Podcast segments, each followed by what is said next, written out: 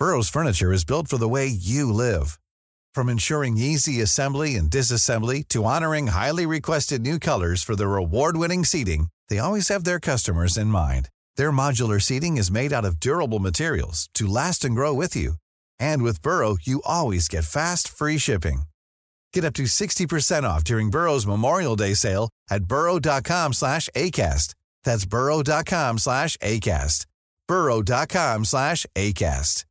Ready to pop the question? The jewelers at BlueNile.com have got sparkle down to a science with beautiful lab-grown diamonds worthy of your most brilliant moments. Their lab-grown diamonds are independently graded and guaranteed identical to natural diamonds, and they're ready to ship to your door. Go to BlueNile.com and use promo code LISTEN to get $50 off your purchase of $500 or more. That's code LISTEN at BlueNile.com for $50 off. BlueNile.com code LISTEN. Hey, I'm Ryan Reynolds. At Mint Mobile, we like to do the opposite of what Big Wireless does. They charge you a lot, we charge you a little. So naturally, when they announced they'd be raising their prices due to inflation, we decided to deflate our prices due to not hating you. That's right. We're cutting the price of Mint Unlimited from $30 a month to just $15 a month. Give it a try at mintmobile.com slash switch. $45 upfront for three months plus taxes and fees. Promo rate for new customers for limited time. Unlimited more than 40 gigabytes per month. Slows. Full terms at mintmobile.com. Hey, it's Ryan Reynolds, and I'm here with Keith, co-star of my upcoming film, If, only in theaters May 17th. Do you want to tell people the big news?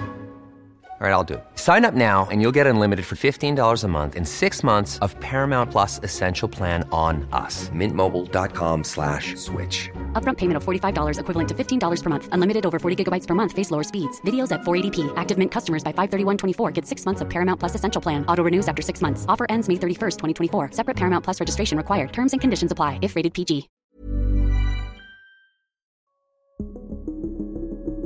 1800-talet innebar stora teknologiska förändringar. Bland annat började fartygen på allvar utmanas av en ny landbaserad transportmetod, nämligen järnvägen. Året är 1862, Amerikas inbördeskrig rasar och hela nationen är i konflikt. Cornelius Vanderbilt, som redan byggt upp en ansenlig förmögenhet genom sitt skeppsredarföretag, står inför ett avgörande val. Trots krigets osäkerhet och den påföljande ekonomiska instabiliteten ser Vanderbilt en stor möjlighet att satsa på järnvägarna med tåg som blir allt snabbare och bättre. Med facit i hand kan det kännas som ett enkelt beslut, men det tar enormt mod att satsa allt man äger och har på en helt ny industri. Dessutom mitt under ett brinnande inbördeskrig. Vanderbilt är dock en man som gjort sig känd för sin djärva entreprenörsanda, sin skarpa intuition och sitt omutliga driv.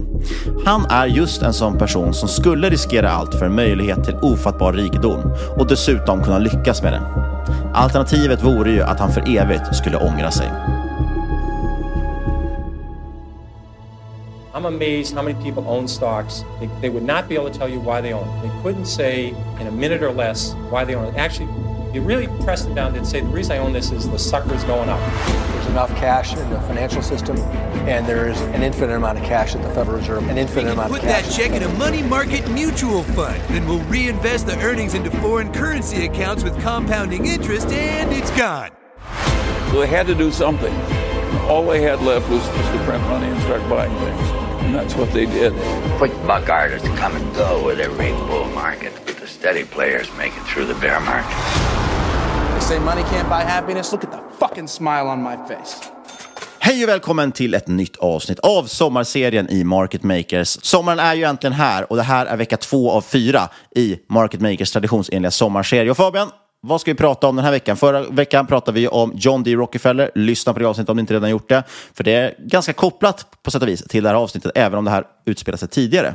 I den här veckan ska vi prata om Cornelius Vanderbilt Eh, som byggde en förmögenhet genom ja, transport via båt och eh, tåg egentligen. Och det här handlar egentligen om att kolla på magnater från 1800-talet och hur de har influerat världen. Och förhoppningsvis ska det här, den här sommarserien också kunna ge dig nya perspektiv på ekonomi, börsen och investeringar. Ja, det kommer växa fram allt tydligare här genom de här fyra avsnitten att det finns en tydlig röd tråd här också. Eh, kommande två veckor, eller kom, ja, kommer vi prata om Andrew Carnegie och JP Morgan också. Eh, men som du sa, idag ska vi utforska en av de mest ikoniska gestalterna från Amerikas historia. En man som endast var egentligen intresserad av två saker, att tjäna pengar och att vinna. Och han lyckades med båda två får man ändå säga. Det är nämligen Cornelius de Commodore Vanderbilt, en titan inom transportindustrin. Eh, vars framgångar får man säga inom skeppsfart och järnvägar hjälpte till att forma det moderna Amerika. Så luta er tillbaka, knäpp en bira. Det här är Market Makers sommarserie.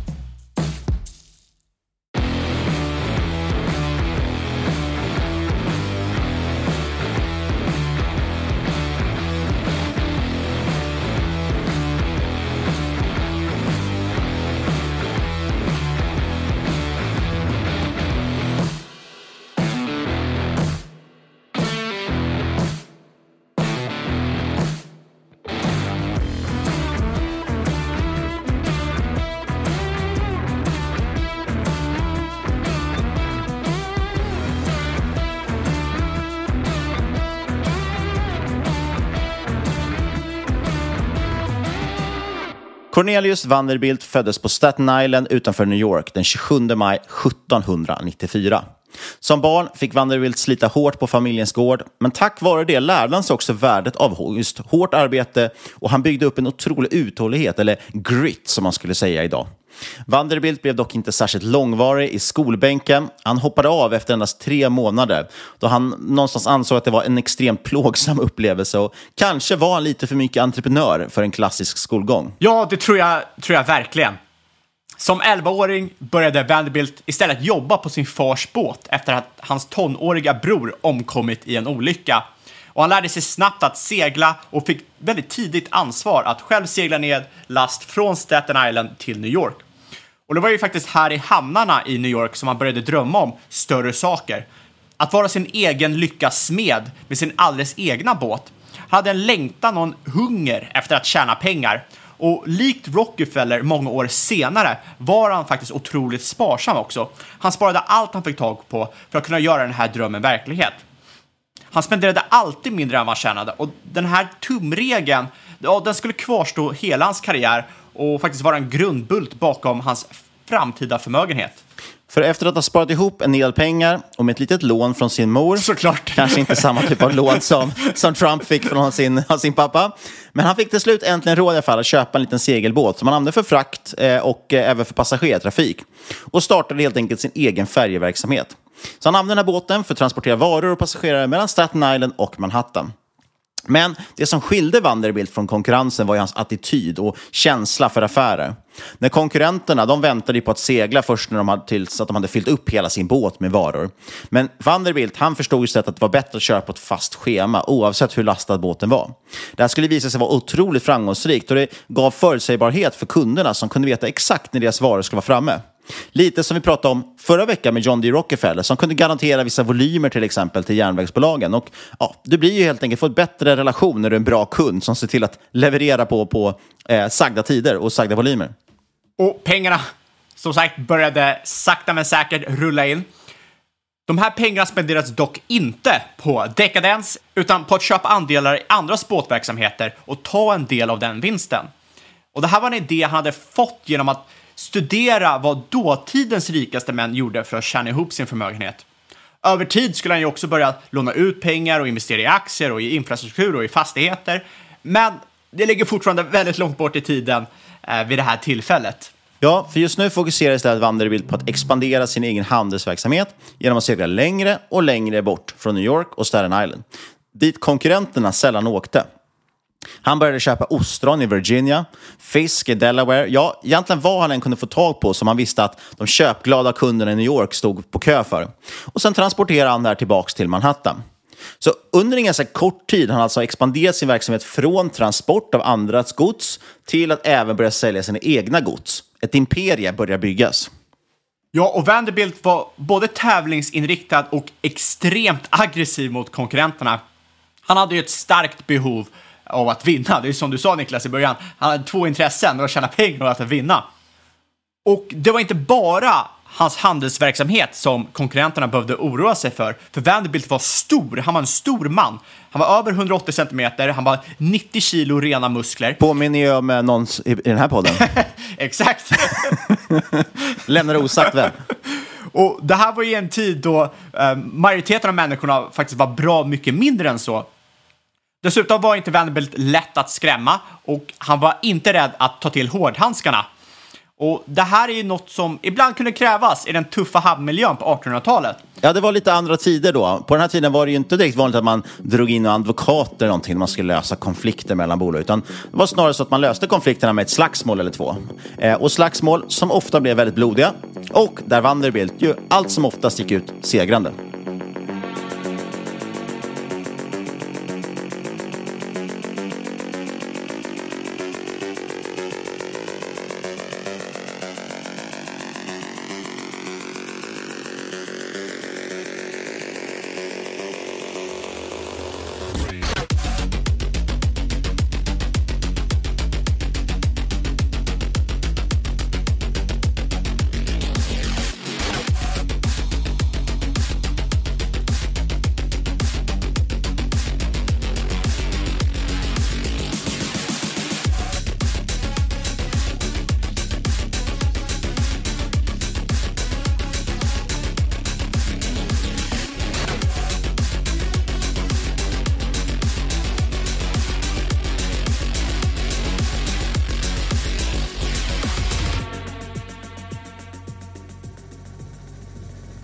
Trots framgången i sin transport och handelsverksamhet var Vanderbilt fast besluten om att bygga någonting större.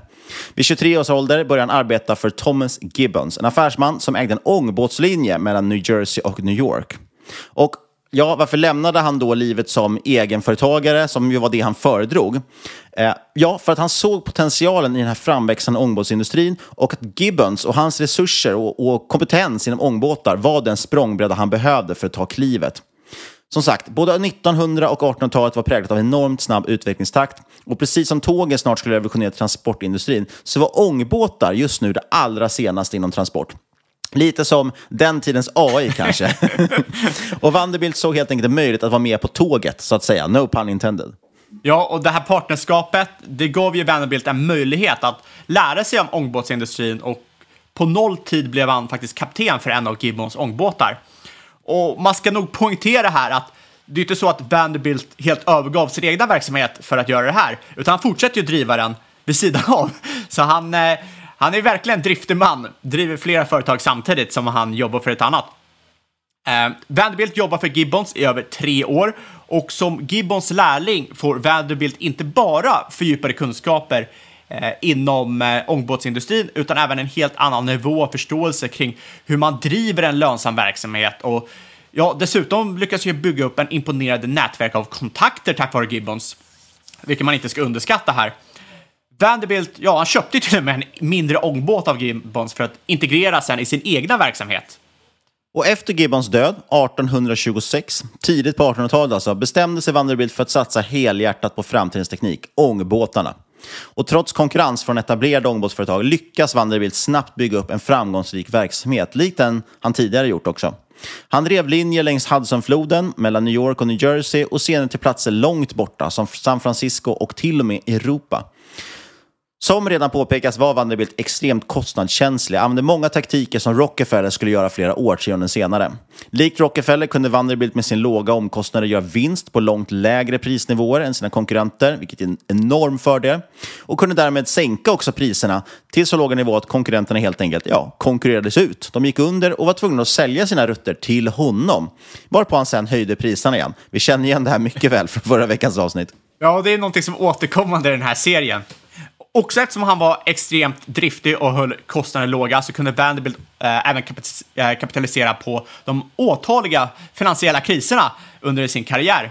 Antingen genom att köpa upp bolag som gick under eller att ta över bolag som han lånat ut pengar till. För när Vanderbilt lånade ut pengar så gjorde han såklart alltid det mot en säkerhet. Och när företaget då gick under så hade han ju rätt att ta över de här båtarna och rutterna. Och Vanderbilt gick alltid ur en kris rikare än man gick in i den. Något han inte heller är helt ensam om i årets sommarserie. Och genom de här aggressiva strategierna, liknande de som John D. Rockefeller sen skulle applicera, så blev Vanderbilt snabbt en mästare över haven.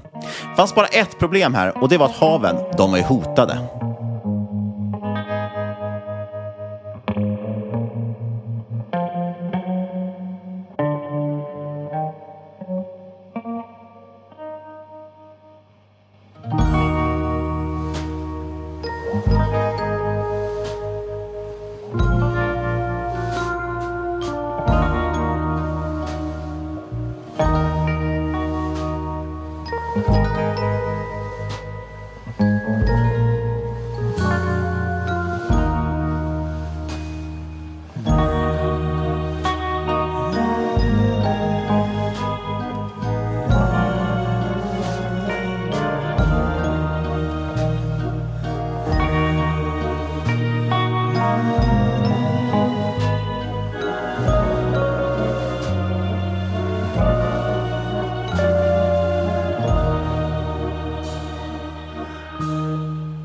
År 1850, vid 56 års ålder, sålde Vanderbilt hela sin ångbåtsflotta och skiftade över sin uppmärksamhet mot järnvägarna.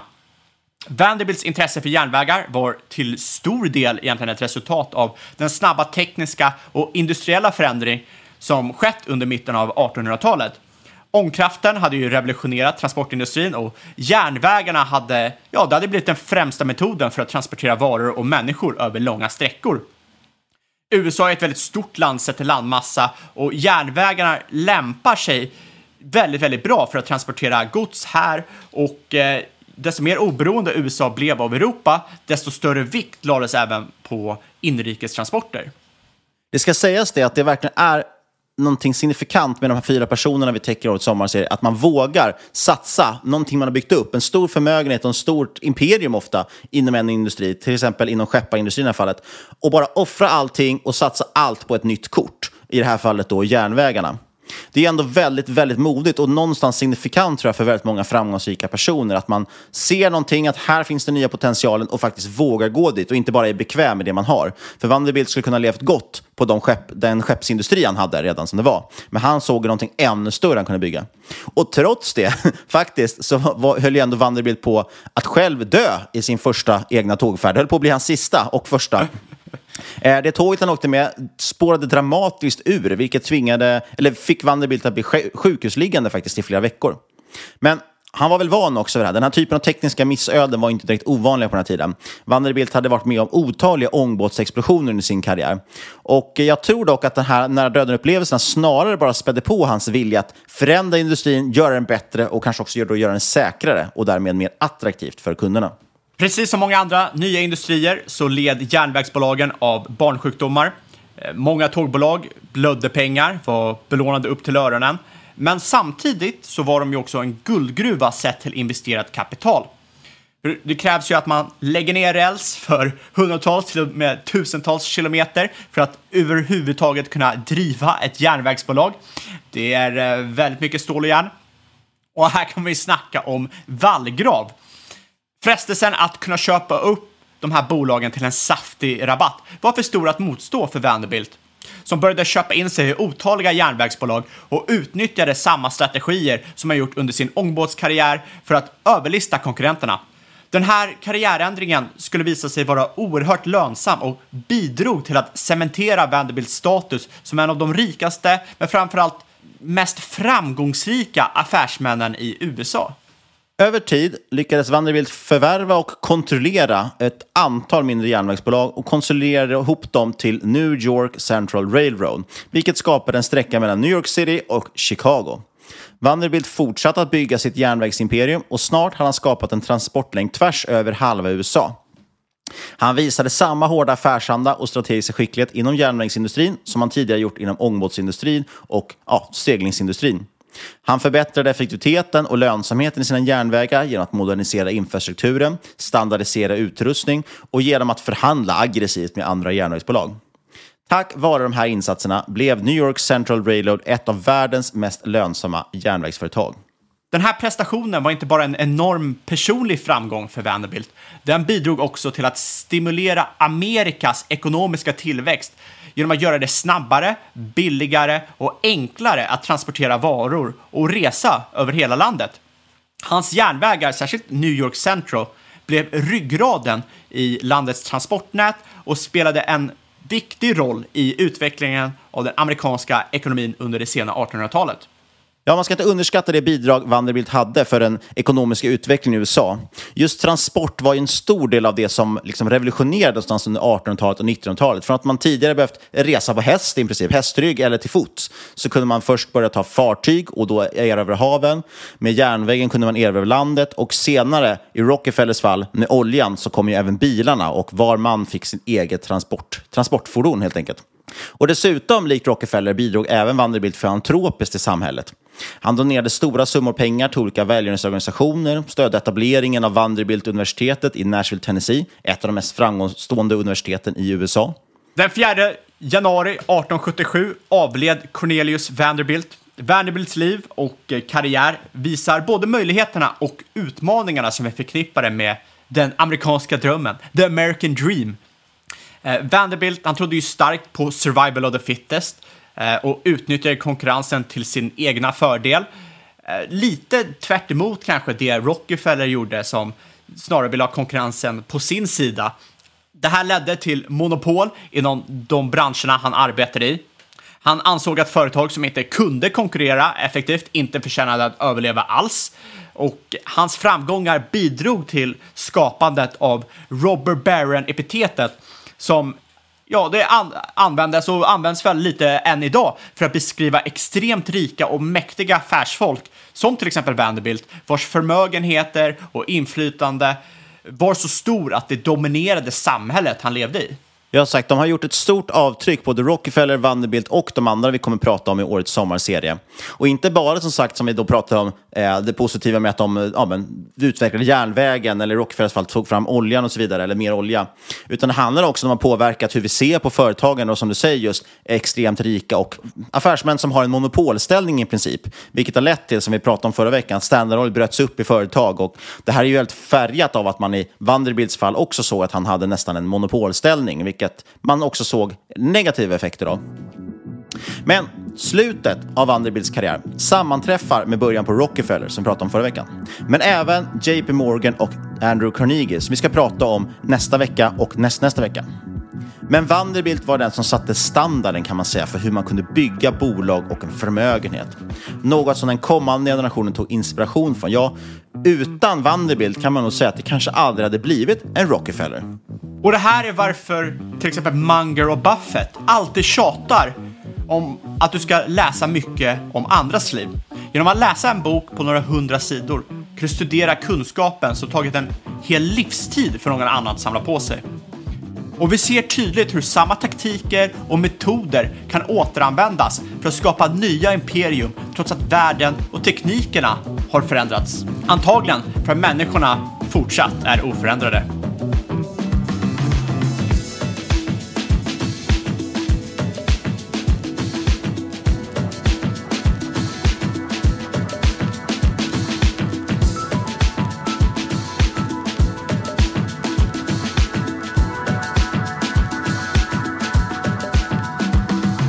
Del två av årets sommarserie och vi är faktiskt halvvägs igenom Fabian, känns nästan lite märkligt. Men vi har fortfarande två riktigt härligt saftiga avsnitt framför oss och nästa vecka kommer vi prata om Andrew Carnegie.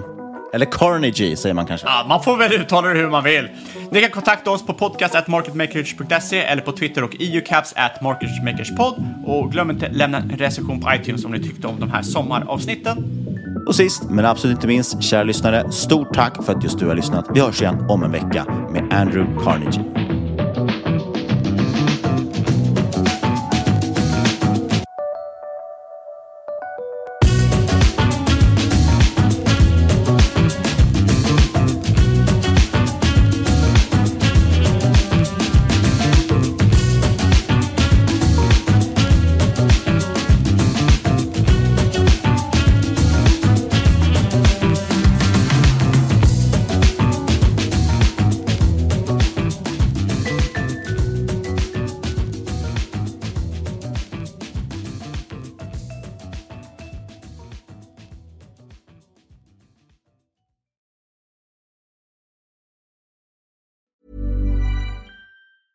Mom deserves the best, and there's no better place to shop for Mother's Day than Whole Foods Market. They're your destination for unbeatable savings, from premium gifts to show-stopping flowers and irresistible desserts. Start by saving 33% with Prime on all body care and candles. Then get a 15-stem bunch of tulips for just $9.99 each with Prime. Round out Mom's menu with festive rosé, irresistible berry chantilly cake, and more special treats. Come celebrate Mother's Day at Whole Foods Market. Hey, it's Danny Pellegrino from Everything Iconic. Ready to upgrade your style game without blowing your budget? Check out Quince. They've got all the good stuff shirts and polos, activewear, and fine leather goods, all at 50 to 80% less than other high end brands. And the best part? They're all about safe, ethical, and responsible manufacturing. Get that luxury vibe without the luxury price tag. Hit up quince.com slash upgrade for free shipping and 365 day returns on your next order. That's quince.com slash upgrade. Mom deserves the best, and there's no better place to shop for Mother's Day than Whole Foods Market. They're your destination for unbeatable savings, from premium gifts to show-stopping flowers and irresistible desserts. Start by saving 33% with Prime on all body care and candles. Then get a 15-stem bunch of tulips for just $9.99 each with Prime. Round out Mom's menu with festive rosé, irresistible berry chantilly cake, and more special treats. Come celebrate Mother's Day at Whole Foods Market.